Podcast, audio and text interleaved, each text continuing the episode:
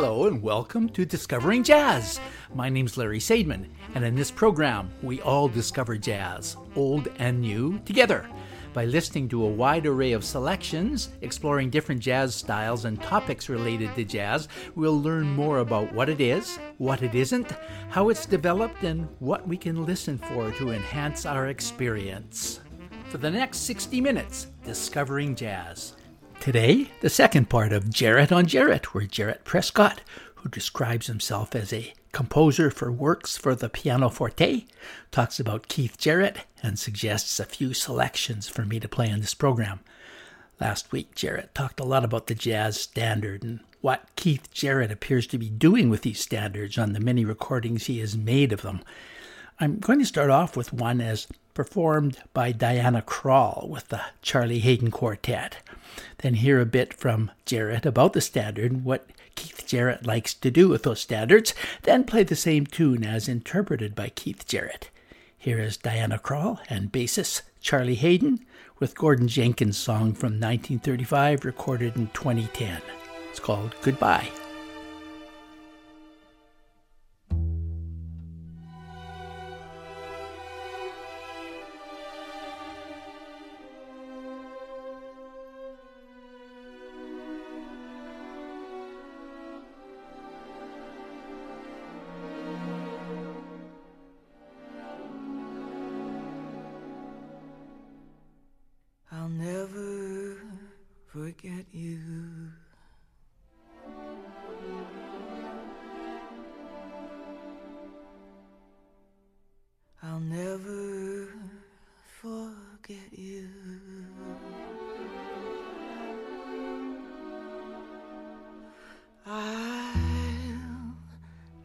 Never forget how we promised one day to love one another forever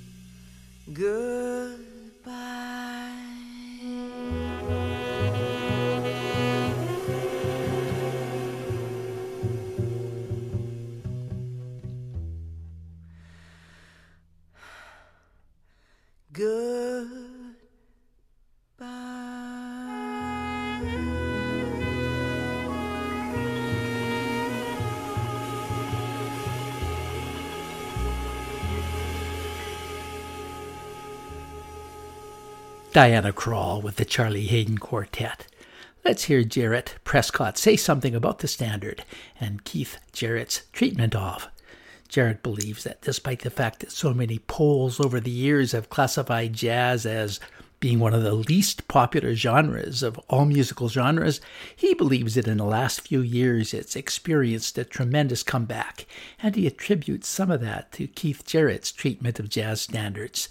Let's hear what he has to say about this. and they are really timeless. I mean, some of the jazz standards, you know, 20s, 30s, 40s, uh, is when they were written, and to have someone like Jarrett be able to pull new uh, new colors out of them is uh, is is fabulous.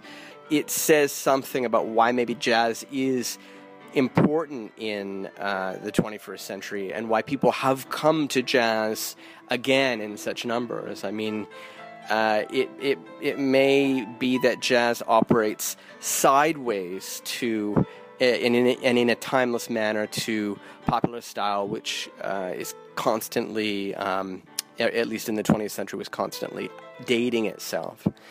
And now maybe people are longing, longing for forms uh, of depth uh, in, in, in, in what people like Keith Jarrett do, uh, and, and being able to create a, a, heritage and a depth out of what is in jazz in a, in a, in a more infinite way. Um, so, that to me, when I think of Keith Jarrett approaching a standard, approaching these songs that he's maybe played 10,000 times and finding new ground and depth, I mean, it's probably the closest uh, thing to it would be what we try to do in classical music, but I think it's even from a nearer uh, tradition uh, in that of the standard.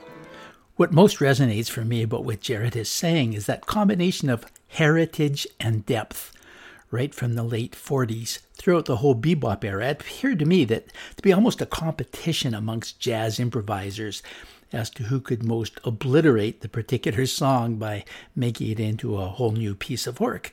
What Keith Jarrett appears to be doing might sound a bit retro, but I think Jarrett Prescott is onto something when he talks about finding new ground and depth, similar to what might be done in classical music, when great orchestras put their own very subtle interpretation on a classic piece of work. Here, Keith Jarrett, who, by the way, is playing with the same bassist you heard in the Diana Krall version of this tune, Charlie Haden, very much stays with the tradition of the tune. Yet, that infinite depth that Jarrett talks about seems to be there. He does some very creative improvisations without ever losing the sentiment or the spirit of the song. You can almost hear the words being sung. And I'm not referring to Jarrett's very common utterances that he makes as he plays on the piano. Here he is, also from 2010, from his ECM album called Jasmine, Keith Jarrett with Goodbye.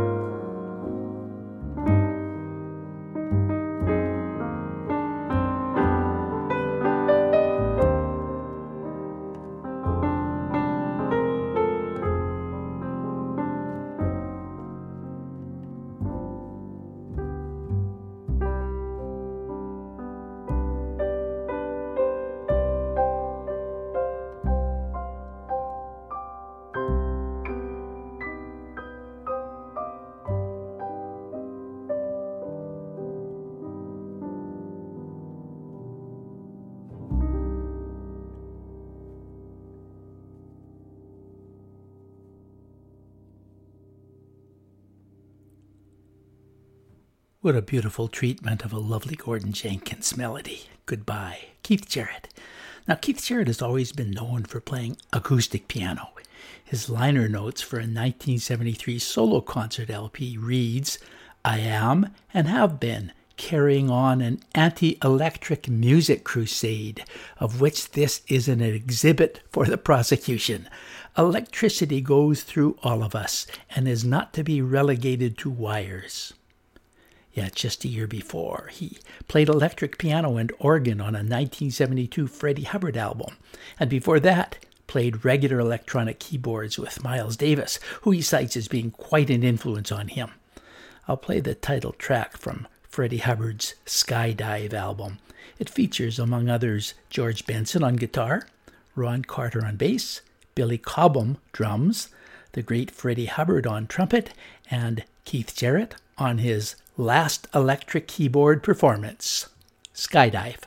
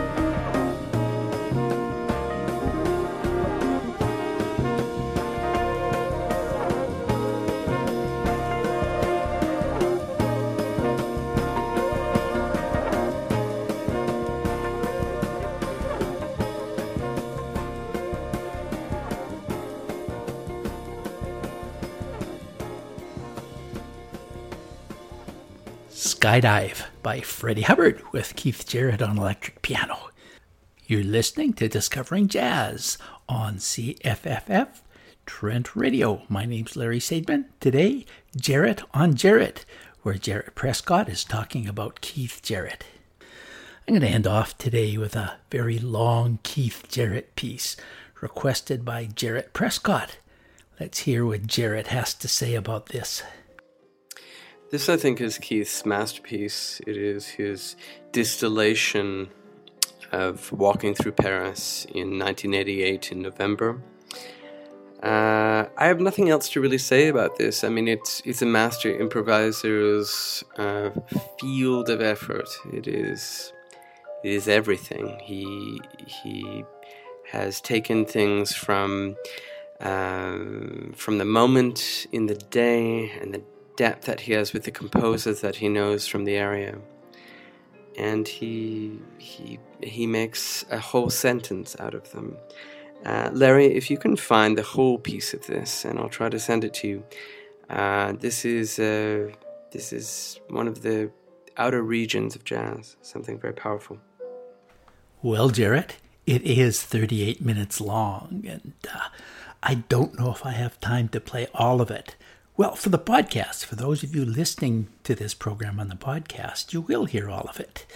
Um, and for those of you listening to it on Trent Radio live, um, it might it'll probably get faded out after about 30 minutes. But if you want to hear this podcast, this program, um, I'm not going to give you the podcast address, but if you just Google Peterborough Podcasters Discovering Jazz, you will find the program.